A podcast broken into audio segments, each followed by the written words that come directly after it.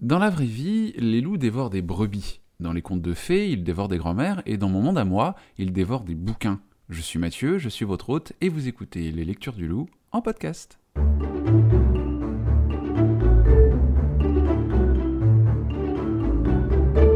Il y a des jours comme ça où, quand vient le moment de choisir ma prochaine lecture, je fais face à ma pile à lire, qui a plus des allures de librairie que de pile, il faut bien le dire, et je réfléchis pendant de longues minutes. Puis, bah, je pars faire autre chose parce que j'ai la patience d'un enfant de 3 ans.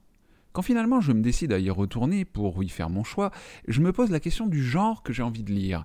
Vais-je plutôt partir sur de la fantaisie? Ouais, mais non, ça demande beaucoup trop d'engagement, trop de persos, trop de pages, trop de flemme.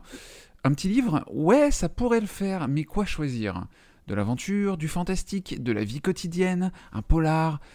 Il y a trop de possibilités pour mon esprit qui n'a pas encore complètement effacé les souvenirs laissés par l'ouvrage que je viens de terminer. Heureusement d'ailleurs, sinon je pourrais même pas écrire ce podcast. Alors finalement, une idée providentielle me vient à l'esprit. Je vais juger le livre à sa couverture et le laisser me convaincre de rentrer dans son univers.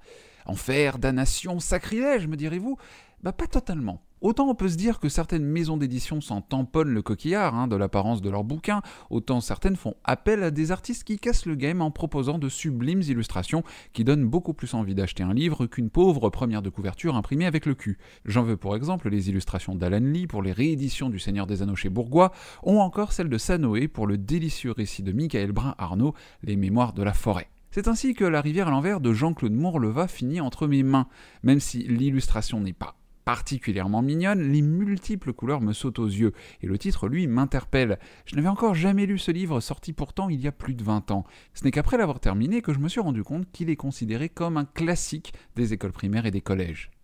La rivière à l'envers, ça raconte l'histoire de Tomek, un jeune épicier de 13 ans dont la boutique regorge de tiroirs qui eux-mêmes regorgent de mille et une merveilles. Lorsque la jeune Anna lui rend visite pour la première fois, il en tombe amoureux minute 1 et moi, je lève déjà les yeux au ciel. Ok, moi aussi j'étais con à 13 ans, mais quand même, l'amour quoi, un peu de préparation, de conviction, de papotage, que diable. Si ça se trouve, elle pue du bec cette Anna, elle sent mauvais des pieds, elle écoute Joule, elle est passionnée de taxidermie. Bah non, j'y pourrais rien. Tomek tombe amoureux de la jeune fille qui, à peine entrée, lui demande s'il possède des images de kangourous dans sa boutique. Waouh, sexy. Eh ben devinez quoi, il en a du sable du désert, il en a aussi, des sucres d'orge, un peu mon neveu qu'il en a. Mais ce qu'Anna veut par-dessus tout, c'est de l'eau de la rivière Gjar, une eau qui empêche de mourir et dont elle a besoin pour des raisons que l'on ne découvrira que bien plus tard dans l'histoire. Manque de peau phénoménale, Tomek possède tout sauf cette précieuse eau. Une eau qui empêche de mourir, mais qui possède ça? Elle aurait pas pu se contenter d'une bouteille de cristalline comme tout le monde? Un partie, puisque de toute évidence elle n'est pas tombée in love de Tomek, qui lui est encore rouge comme une pivoine, le garçon se met en tête de trouver la fameuse rivière Gjar, dont l'eau coule à l'envers, afin d'aider Anna, et de possiblement se faire une place dans son cœur, parce qu'il perd pas le nord, ce petit. Ainsi débute une aventure fabuleuse aux allures de conte, ponctuée de rencontres avec des personnages qui ont tous une histoire à raconter, de lieux magiques peuplés de créatures parfois dangereuses, où poussent des fleurs au pouvoir soporifique et même des écureuils fruits qui pour le coup pourraient bien se permettre d'avoir une tête de gland, ce serait totalement raccord. C'est justement le côté onirique de l'univers dépeint par Jean-Claude Morleva qui m'a émerveillé dans ce livre. Sans jamais s'ennuyer un seul instant, on traverse avec Tomek des environnements fabuleux et on fait avec lui la rencontre d'individus au caractère bien défini, auxquels on s'attache très facilement.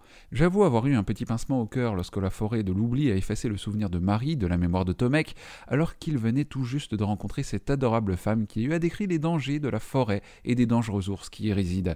Mention spéciale à son âne cadichon et à ses flatulences inopportunes. J'avoue, un âne qui pète, je trouve ça gaulerie. Hein. Moi j'aime bien l'humour pipi caca, ça marche toujours. Surtout quand la vie ne tient plus qu'à un tout petit flouze, si bien que tout le monde prie pour que l'animal serre les fesses. Le livre se la joue également Madeleine de Proust lorsque Tomek arrive au village des parfumeurs, de tout petits êtres capables de synthétiser des parfums qui nous rappellent des souvenirs très précis. J'ai alors imaginé une odeur capable de me ramener en enfance, dans la cuisine de ma grand-mère à Mios en Gironde, un lieu qui sentait bon le café chaud à 6h30 du mat et où je m'empifferais de petites brioches rondes à la confit pote. À ce moment-là, l'auteur a joué avec mon imaginaire et m'a procuré du bonheur. N'est-ce pas là tout ce qu'on attend d'un bon bouquin? Un juste mélange de merveilleux, d'humour, de frissons, un texte dépourvu de longueur et un univers que l'on aimerait beaucoup visiter soi-même, voilà qui me donne le sourire alors que s'achève la première partie du roman. Alors j'aurais aimé m'arrêter là pour que vous puissiez vous jeter à corps perdu dans la lecture de la rivière à l'envers, mais comme j'ai lu l'intégrale et que je suis quelqu'un de professionnel, je me dois quand même de vous donner un avis sur la deuxième partie du livre, sobrement intitulée Anna. Bon alors vous l'aurez compris à mes sous-entendus, hein, je n'ai pas aimé cette deuxième partie qui, même si elle raconte l'aventure d'Anna alors qu'elle était séparée de Tomek, a perdu ce petit quelque chose qui faisait tout le sel du livre jusqu'alors. Il m'a fallu une soixantaine de pages, et 60 pages c'est long, pour me rendre compte que ce petit quelque chose, c'est la magie. Alors certes, il y en a un peu, lorsque Anna rencontre le peuple du désert par exemple, mais cette deuxième partie ne m'est pas apparue comme étant là pour nous faire voyager comme ça a été le cas avec Tomek. Elle est surtout là pour nous donner un deuxième point de vue, pour exposer les motivations d'Anna et en savoir un peu plus sur elle, sur ce qu'elle a traversé avant d'être rejointe par le jeune épicier. Le problème, c'est que la narration s'en est retrouvée modifiée. On lit cette autre partie en se mettant dans la peau de Tomek qui lit une lettre qui lui est adressée directement. Tous les événements nous sont rapportés par Anna, qui, soit dit en passant, a quand même mis une blindasse de détails dans sa lettre, et pour le coup, j'ai trouvé le temps long. C'est vraiment dommage parce que quelques pages plus tôt, je pensais vraiment avoir trouvé mon nouveau livre préféré. Je ne sais pas si c'est le point de vue, le manque de magie ou le manque d'enjeu qui m'a détaché du livre, toujours est-il que la fin de ma lecture m'a laissé un goût doux amer dans la bouche, alors que je me goinfrais de brioche à la confiture 150 pages plus tôt. Allez, trêve de négativité, même si j'aurais aimé que l'histoire d'Anna prolonge mon propre plaisir, La rivière à l'envers reste un livre à lire et à relire, que l'on soit petit ou grand, parce que la magie, ça fait toujours rêver, et qu'on a tous besoin de rêver, à tous les âges, surtout de nos jours. Merci à tous d'avoir écouté ce premier épisode de La Plume du Loup qui, je l'espère, vous aura plu. Si c'est le cas, n'hésitez surtout pas à me laisser 5 étoiles sur Apple Podcast et à me laisser moult commentaires. Oui, je dis moult car je suis une personne âgée. Et à me rejoindre sur mes réseaux sociaux que vous retrouverez dans les notes de ce podcast ainsi que sur ma chaîne YouTube Les Lectures du Loup. En attendant le prochain épisode, je vous embrasse bien fort sur votre fumide et rappelez-vous que dévorer des bibliothèques n'est passible d'aucune sanction pénale. Alors bon appétit